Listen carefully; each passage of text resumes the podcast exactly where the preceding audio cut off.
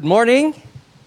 And it is a joy to see each and every one of you today. And I praise and thank God that we have this wonderful Sunday once more, that we could gather once again as a church.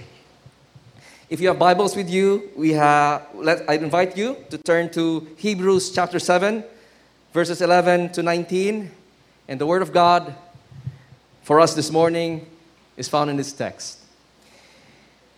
Now, if perfection was through the Levitical priesthood, for on the basis of it, the people received the law. What further need was there for another priest to arise according to the order of Melchizedek and not to be designated according to the order of Aaron? For when the priesthood was changed, is changed, of necessity, there takes place a change of law also. For the one concerning whom these things are spoken belongs to another tribe, from which no one has officiated at the altar. For it is evident that our Lord was descended from Judah, a tribe with reference to which Moses spoke nothing concerning priests. And this is clearer still if another priest arises according to the likeness of Melchizedek, who has become such not on the basis of a law of requirement, of physical requirement, but according to the power of an indestructible life. For it is attested to him of him, you are a priest forever, according to the order of Melchizedek. For, on the one hand, there is a setting aside of a former commandment because of its weakness and uselessness, for the law made nothing perfect. And on the other hand, there is a bringing in of a better hope through which we draw near to God. The title of our message for today is The Call for a Change of Mind. Let's pray. Lord, we are so grateful for brothers and sisters who's assembled together in this wonderful morning, be it physically as well as virtually. We are grateful, O oh Lord, that we have even, Lord, the circumstance still that we could still meet physically and uh, enjoy the blessings of it, even as a church. I pray, O oh Lord, that you would move as you alone can move by the power of your word. Because as this sermon was preached thousands of years ago by this Jewish Christian community, you moved in their lives. And we can also, I pray, O oh Lord, expect that you, the God of yesterday, the God of today, and the God of tomorrow, the God will never change, the God who speaks to us by your word, by the power of your word, the God of truth, that you will not just let us know things, that you will just not let us listen to your words, but also, Lord, give us, empower us, enable us to respond in faith. All this we ask in Jesus' name. Amen. I have a question for us this morning, and I want you to ponder on it seriously. What if? What, uh, what if someone approaches you and questions everything you've known in life and to say that you have been wrong about it? That what you have held on dearly for uh, all your entire life, what you have been taught to be true, someone now comes to you and say, what you've understood to be true is wrong. What you think and you hold dear in life is wrong. And you must change. How would you feel? What would you think? How would you respond. In 1999, there was a movie, know, a very popular movie until today, that it was the, the title of that movie was called The Matrix. You know, and that, that the, the actor there is Keanu Reeves. And in the beginning of that scene uh, of the movie, he was living in the, his ordinary life, and he was very happy about it. He was in the office, you know, he, he reports to work, and everything was fine. Until someone comes into his life in the character of Laurence Fishburne and told him, What if I told you you're wrong? And so, what this character challenges Keanu Reeves is you, you're living in a lie. And to continue to live in a lie, you have a choice. Either you continue to live in a lie or you actually make a choice and respond to this truth that we are presenting to you that you're in the wrong. And so he was given a choice, right? A blue pill or a red pill. And you know what? It doesn't just stop in the movies. It's not just a fictional scenario that I just presented to you. Because in the Christian evangelism, in Christian evangelism, in the way you have received the gospel, that is precisely the message that you and I have received in the beginning. That we were living in a lie. That we were living in a direction, we were heading in a direction for our destruction. And that if we don't repent and we don't leave the lies behind, we don't stop living in the lie, we were going to be destroyed by a God who would come again and judge the living and the dead. The gospel is the call for people all over the world by the grace and love of God that they're given the chance, the message repent and believe. And repent there is to change your mind. Mark 1 14 to 15 tells us Jesus came into Galilee preaching the gospel of God and saying, The time is fulfilled and the kingdom of God is at hand. Repent and believe in the gospel. That is the message of the gospel.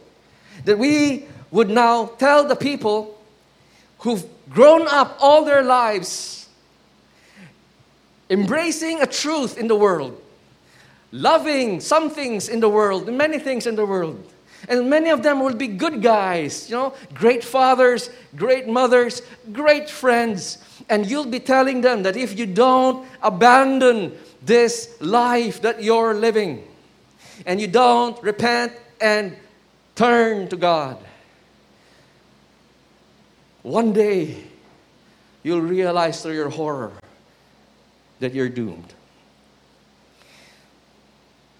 Whether we realize it or not, when we share the gospel, we are challenging people to let go of their paradigms, to let go of their mindsets, to change their mind, and to abandon it and to follow Jesus Christ. And if we don't understand that, some of us may grow ashamed of the gospel. We might share the gospel in a way that would say, it doesn't matter how you live your life. Just pray this prayer with me and you will go to heaven.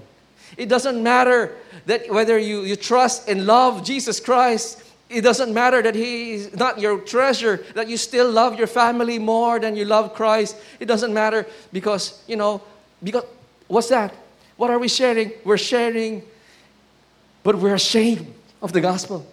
We're sharing the gospel, but we are ashamed at what it demands people from of. But this is God's truth. And you have received the gospel. And if the gospel is from the Bible, you have been called as well to have to change your mind and to repent and to believe.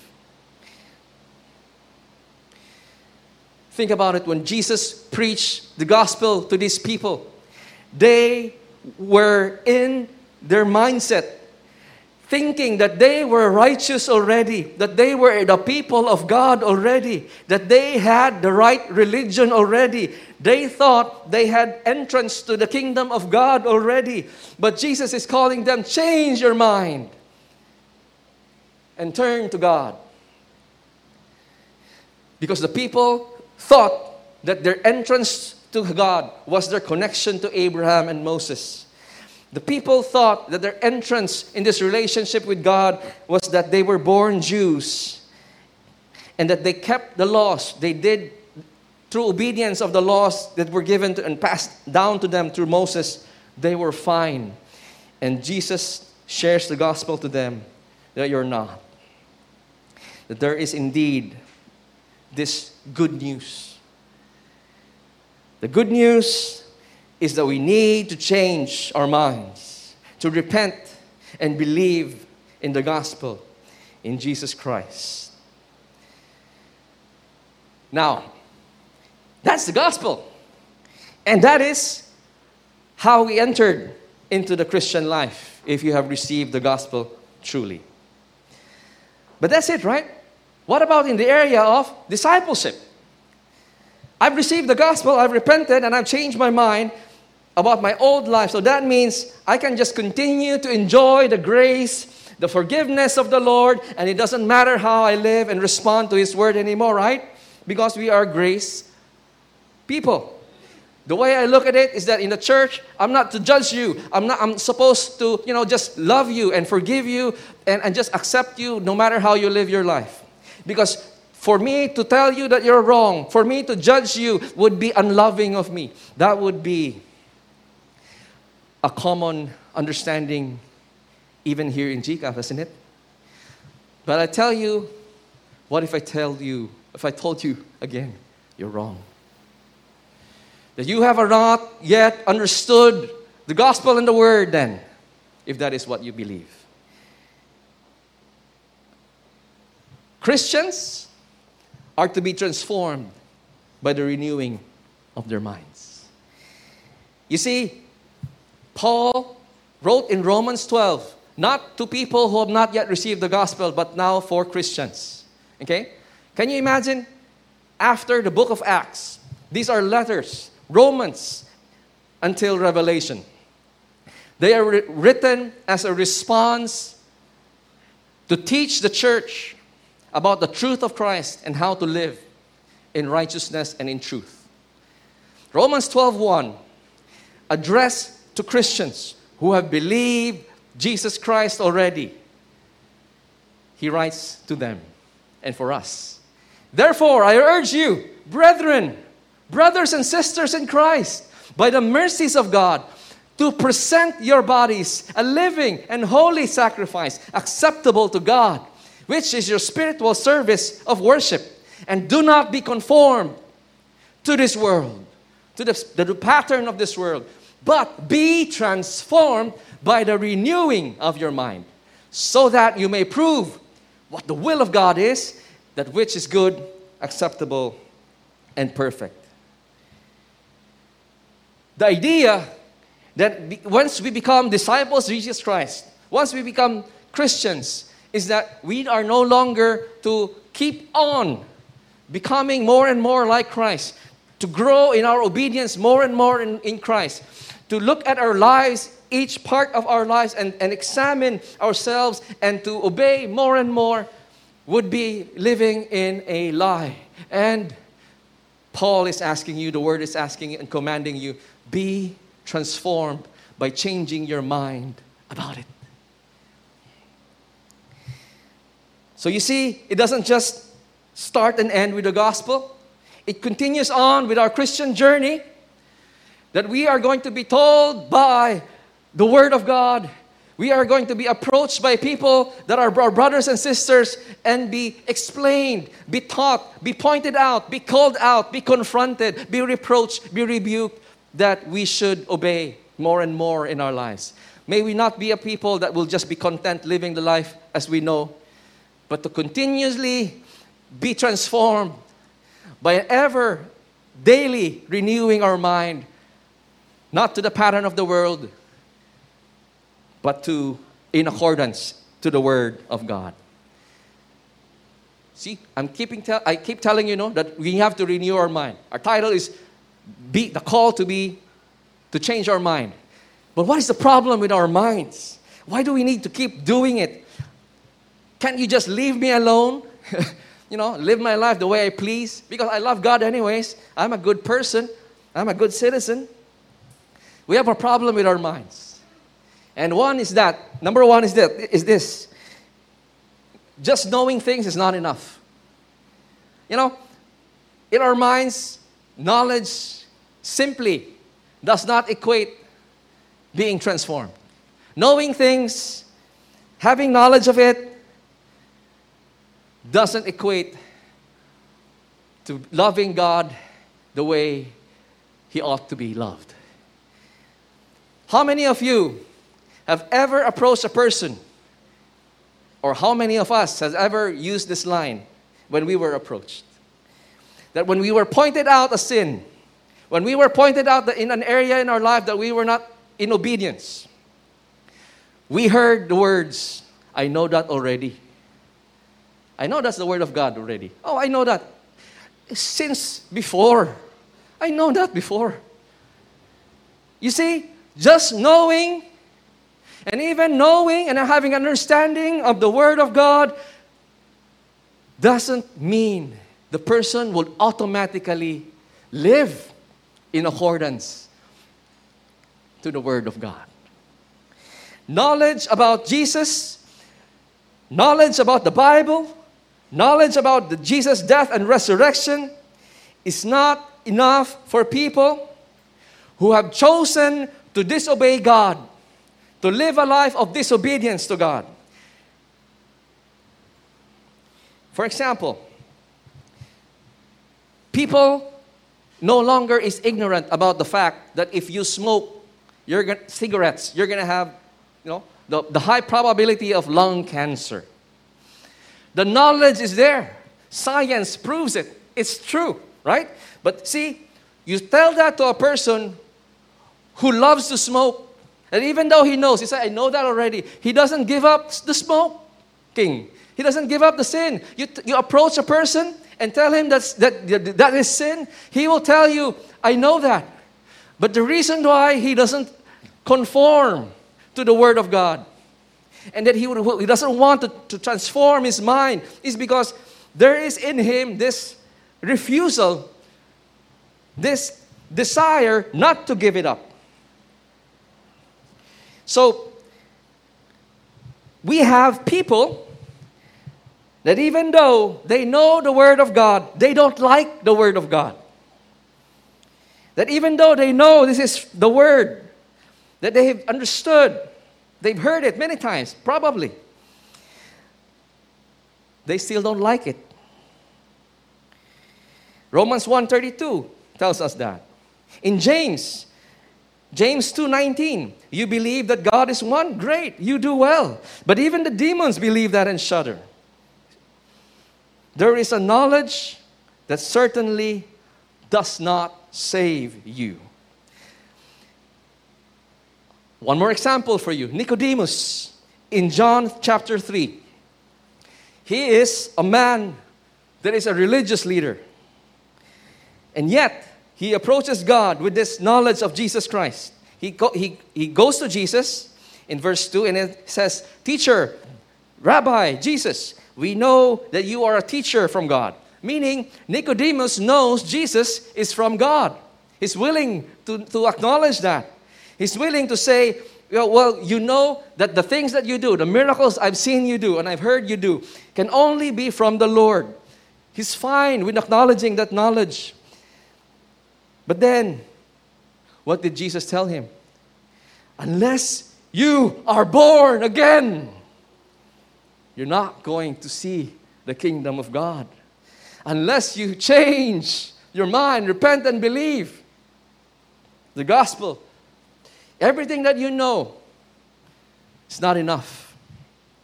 He arrived at the right conclusions, many things. He, he, he had the right knowledge of many things. But still, we see what Jesus is saying is that faith is, yes, knowing the truth, but actually acting on it. responding to it. A lot of people just remain knowing the truth, but have no desire to live it, to believe it, to follow it. Saving faith, my dear friends, is not just knowing, but believing. Faith, saving faith can only be seen, proved in the way we respond. Second problem with our minds is that not only is knowledge not enough, but our minds actually has a spirit. What's that?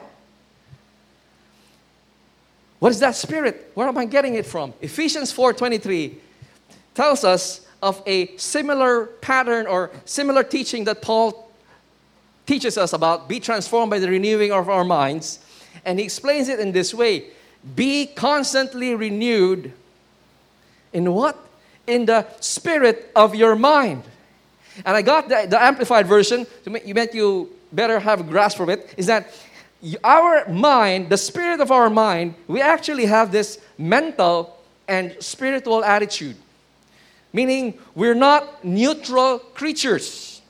We are not computers or calculators. Input some numbers on it, no problem. You know, just just go move your mouse, it'll move, right? You you type something in the Word document and it'll just be no problem, do it.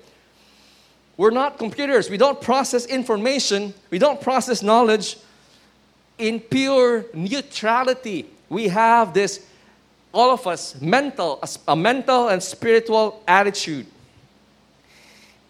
We call it mindset. We call it a paradigm. Everybody has a mindset. Everybody has a viewpoint. Everybody has this understanding. Default and there's we have also default feelings about it. That's why nobody will ever have an agreement kinsa atong butaran karong election. Just as we process the same number of knowledge, we have on our own default viewpoint, understanding, and we we we're not the same. So think about it. The reason why a person who has knowledge would still refuse to believe in Jesus Christ is because he has a spirit of the in his mind. He has he has the spirit of, of your mind. And your spirit, the spirit of your mind has a mental and spiritual attitude. What does the Bible tell us about this mental spiritual attitude? Let me show you in Romans 8. I don't show it in here in the no, but you can open up your Bible. Romans 8, 6 to 8. It says there, that the mind that is governed, right, run by the flesh is death, but the mind governed by the spirit is life and peace. The mind governed by the flesh is what? Here's your attitude. Here's what the Lord reveals about our the spirit of our mind, our default spirit of our mind. We are hostile to God. The default spirit of our minds is hostile to God. It does not like to submit to God's law, nor is it able to do so. Not only are we hostile, we are also powerless. And those who live in this spirit of the mind cannot please God. Have you ever tried to convince someone who is hostile to you? No matter how, how, how careful you will say your words, because of the hostility in their mind and what they feel about you. It will always be translated in the negative. You see, there is a spirit of our mind. We, we are not neutral creatures, we have default attitudes and character. And the Bible tells us it is hostile. Another diagnosis of the spirit of our mind is in 1 Corinthians 2:14. 1 Corinthians 2:14 tells us that the person without the Holy Spirit never will accept the things of God because they considers them foolishness.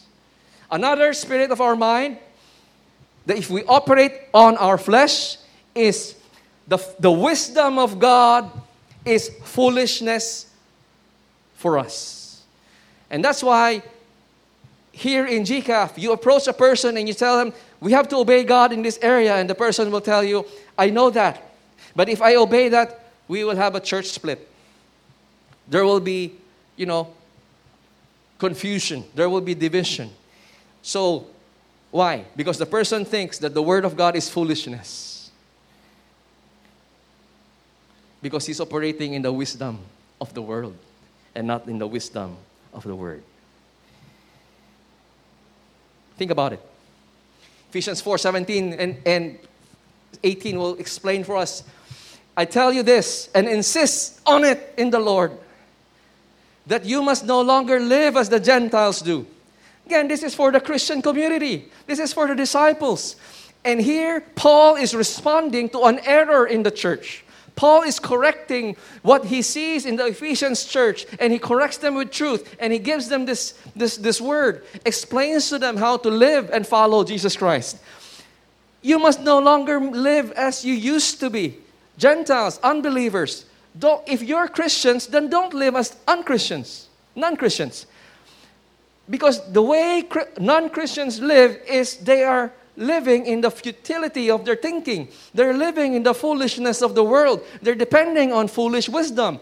They are darkened in their understanding. They're separated from God. And because of that, the ignorance that is in them is because of the hardness, the hardening of their hearts. In other words, a person who will insist to live as an unbeliever, even though he says he's a Christian, has what? Hardened his heart.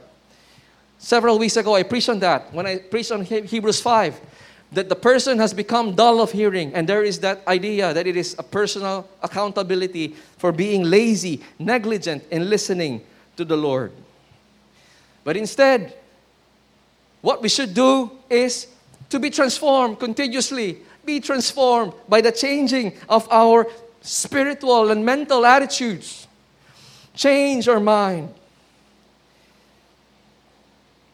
And the impact of that is that we replace what we think is true with God's truth. We trust in God's wisdom, not our own. You know what? Hebrews, as we go through Hebrews, you have to keep on thinking and remembering that this is a sermon that was written. It was given to the church, the Jewish church in that, that's why they called Hebrews, right? But it was given to a specific congregation. And it was given in a specific congregation, it was a sermon preached for them because it was a response.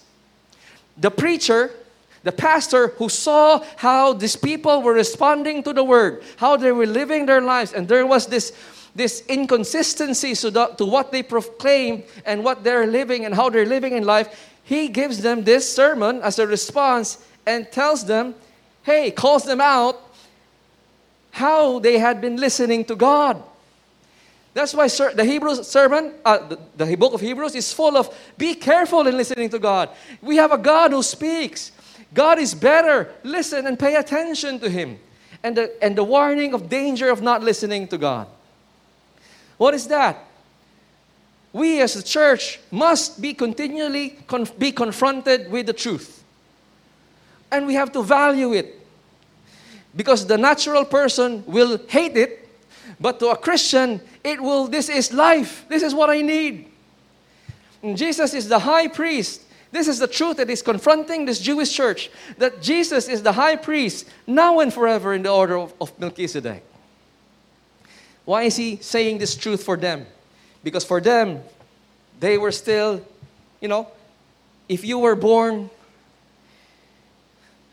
if you were born as a Gentile person and you became a Christian, you have no problem with it. You have no issue, right? It's so easy to believe this because I'm not invested. But think about it. He's giving this sermon to Jews by birth. They were born Jews. What does that mean? All your life. The moment you're able to understand, you have been taught that this is what is truth. This is what is from the Lord. They have been taught the, the scriptures and the Old Testament. They have been taught the laws of Moses. They have been taught to keep it. They have been taught that this is what God is and this is what it means to be in the kingdom of God. So, all their lives, they have been thinking that they were in the truth. And now, here comes this Jesus Christ that basically tells them they were living in wrong. That there is now a new way and their old way is replaced. How many of us gets emotionally affected when the things that we love, ministries, work, life, family, gets replaced? We get emotionally attached creatures, right? Because we're not neutral. And when we get, we attach and there's something taken away, we get angry at the one threatening it. We get angry. And what do we do? We don't listen. We stop listening. But here, they are, this is so, so, the impact and the implication of it, don't miss it. They are born Jews.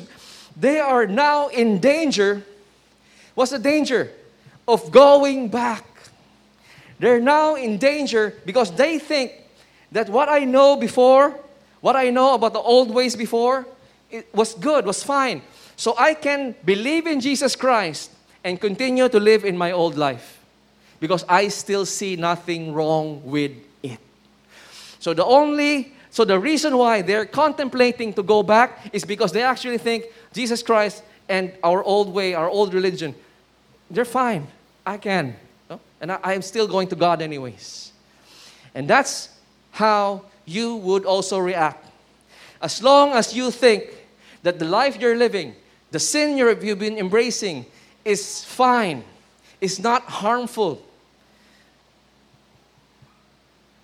you are going to keep on living the way you're living. You're going to contemplate when life goes bad, you're going to go back.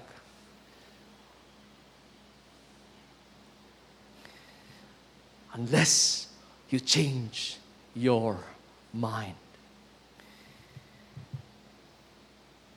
The original audience were in danger of concluding that the old order of the Levitical priest and everything else, their sacrificial system, so that they will be, their sins will be forgiven, still had so many things, so many good things. So that's why they're confronted with this truth. And the truth number one that the preacher tells them and has been explaining to them don't go back, change your mind, because the old system could not give you perfection. What's perfection in verse 11? Verse 11 tells us now, if perfection was through the Levitical priesthood, for on the basis of it, the people received the law. You see, when, when God established the priesthood in the time of Moses, there was that in, thus the, the sign, right? The laws were given, that's how the laws were, were passed down. The, the, the way to be forgiven of sins was established. But even in the beginning, you see that it could not bring perfection. The, the word perfection there is teleiosis. And it means not that you're without flaws, meaning dili ka flawless, right? Doesn't mean like that. It means it could not and could not bring you to the desired end. It could not take you to the finish line. It couldn't make you reach the goal that you and everybody needs. And what is everybody's ultimate need? Verse 19 tells us that this goal that the law and the old system, the old way could not give in the perfection was to draw near to God. In other words, the old law, the Old Testament, the Old Covenant could never truly and perfectly draw people to the Lord. It had a purpose, it had a good use, but it never was able to bring people to this desired end. That everybody needs this. Our ultimate need in life and beyond is to be able to draw near to God. Think about it. Once a year, only one person, the high priest, could offer the sacrifice for the sins of the people. And what, could, what, what did it mean? Only one person could enter the tent and the Holy of Holies where the presence of the Lord is. And all the rest of the people were outside.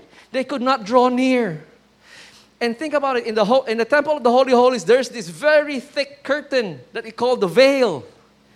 When was this torn?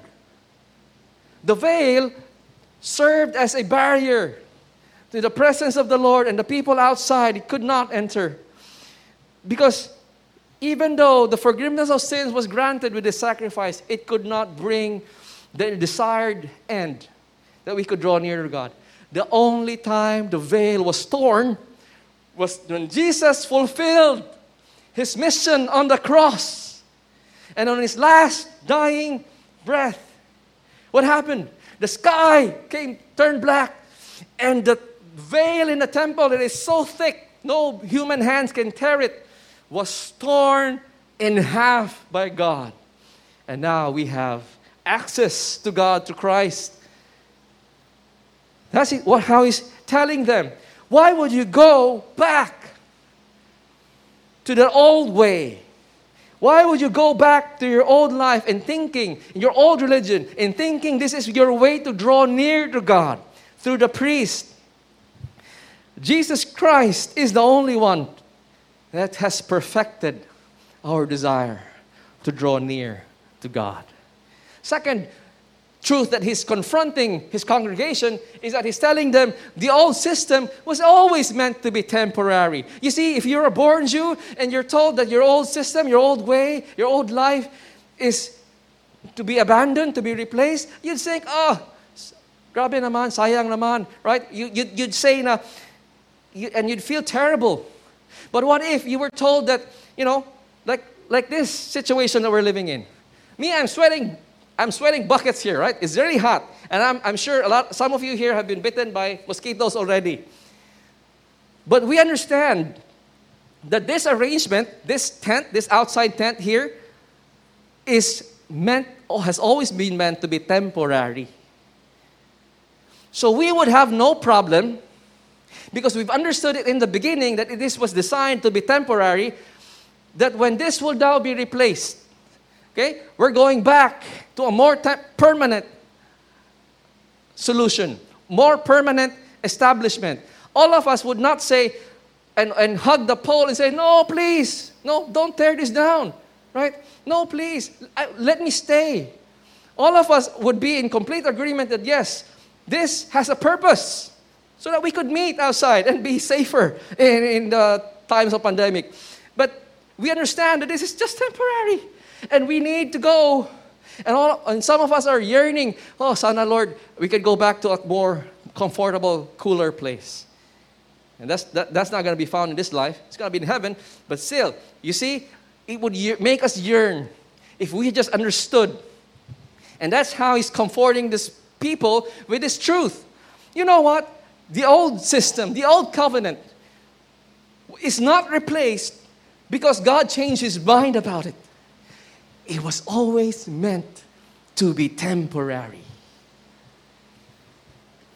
For when the priesthood is changed, it would be necessary to change the law. God, in his plan, has already, to save us, has already planned in Jesus Christ even before the world began, the, the plan of ultimate salvation for us was Jesus Christ on the cross. So when He establishes the old covenant, it was always meant to be temporary, a placeholder, a temporary thing. Now, for us today, uh, uh going back here first before I move on to the next point, is that you have to understand that our life here on earth is always meant to be temporary. A lot of you can't imagine that you're living a miserable life and say, Is this the will of God? I don't see goodness in God because I'm living in a, miserable state. How could I be happy if I don't have this? How could I be happy if I don't got that? Right? And you, but you have to understand that this is the way God operates. That our life, we're just passing through. Our life is compared to, or described as a vapor. We're temporary here. This is not our home. Don't make yourself too comfortable here. The goal here is not safety and comfort. Goal here is to live in the glory of God and forevermore. So how do you do it? With whatever he has given you and whatever he has taken from you, you live for the glory of God. Jay already preached to us yesterday, and this will be my final point on the second, is that the order of Melchizedek came even before the order of Levi. You see, it was during Abraham's time that we saw Melchizedek. And that just shows you another proof that the, this preacher is saying, sharing to them. You think Levi was the original? No. There was an original order of priesthood. Just imagine, because nobody mentioned it, nobody thought it's like this. But this is the truth. So be comforted with that truth. The third thing that he's doing is that this preacher is confronting them with the truth that their old paradigm of drawing near to God, okay, that's basically it. He's telling them, Your idea of drawing near to God has to change. You have to change your mind about it. You grew up as Jews, you were taught this way. You have to repent from that and now trust the Lord. And he establishes with this truth. He says, The priesthood of Jesus Christ comes from a different order. You see, there's nothing, it's totally different now from the tribe of Levi. He is coming from the order of Melchizedek. And even though nobody has officiated at that altar, it is recognized by God. And he says here that not only do we have a Savior that comes, a high priest that is established from a different order, he tells us in verse 14 that this is from the tribe of Judah, not from the tribe of Levi. And the second thing that he tells us is that in verse 15 and 16, he tells us that the priesthood of Jesus Christ is not like Levi, because Levi, there were a lot of priests. Because the reason there was a lot of priests is because they were going to die. They were only human. And in their lifetime, once they died, they had to be replaced. But the priesthood of Jesus Christ is eternal. And that's why he says that this was established clear still when another in the order of Melchizedek came in Jesus Christ. And he says in verse 16, not a high priest established in the law of physical requirement, because that was what how you could become a high priest in the order of Levi. You had to submit to a lot of physical requirements. But for Jesus, in his high priest office, he says, it wasn't established in the physical requirement, but according to the power of an indestructible life. It was going to be permanent now. So comforting that if we're going to say the Lord is not going to keep on changing his mind, there's not going to be any, any other high priest after Jesus Christ. This is it.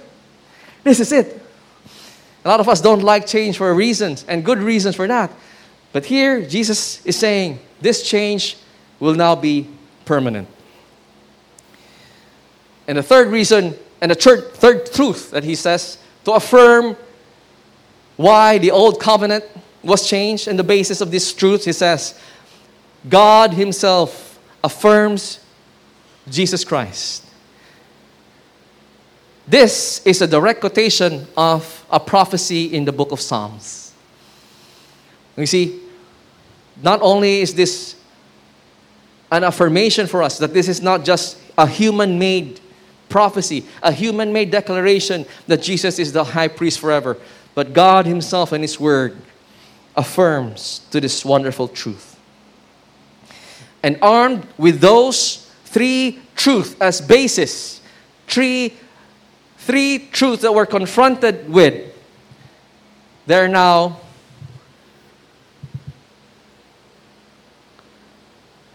given this conclusion.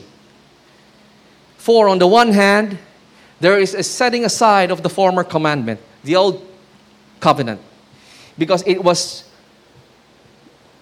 it had weaknesses, it had its use, but it's no longer of use because it could not bring you draw draw near to God. Okay? Perfection again. But he says, on the other hand, nothing could the law could not bring you to perfection, could not draw you near to God. It could only provide us temporary solution. On the other hand, there is a bringing in of a better hope through which we draw near to God. What about us here in GCAF? What are the things that we need to be confronted in the attitude of our minds, in the spirit of our minds, in the attitude of our hearts? One of the blessing that we, ha- we have if we keep on fo- obeying and trusting the Lord and His ways, is that we are now in a Christian community. You see, if you're listening online and you're here physically with us, it is simply because you are hearing, you're hearing these words, this sermon preached to you, simply because you have obeyed one of the word, one of the commandments that God gave us. That Christians are not to give up meeting together, as some are in the habit of doing. I'll preach that later in Hebrews uh, no, chapter.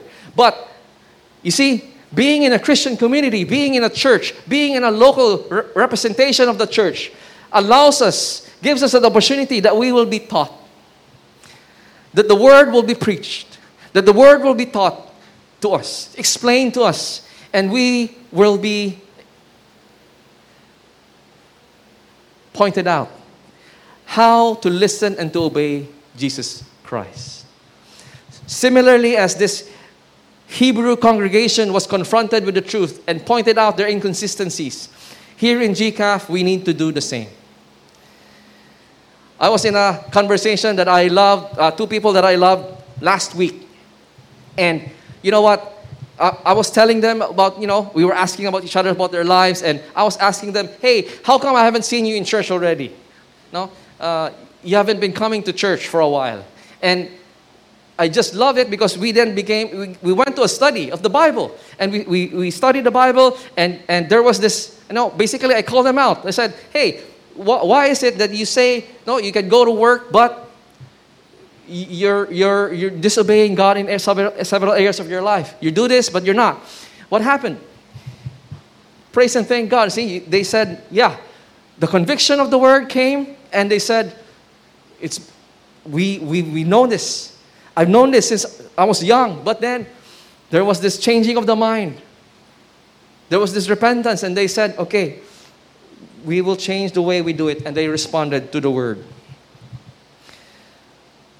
Think about it. When, when confronted, see, being in a, in a Christian community, it is loving to be confronted with the truth. It is loving for a brother or a sister to tell you and to approach you, dear sister, the way you've been, li- you, uh, being a mother, okay, is not in accordance to the word.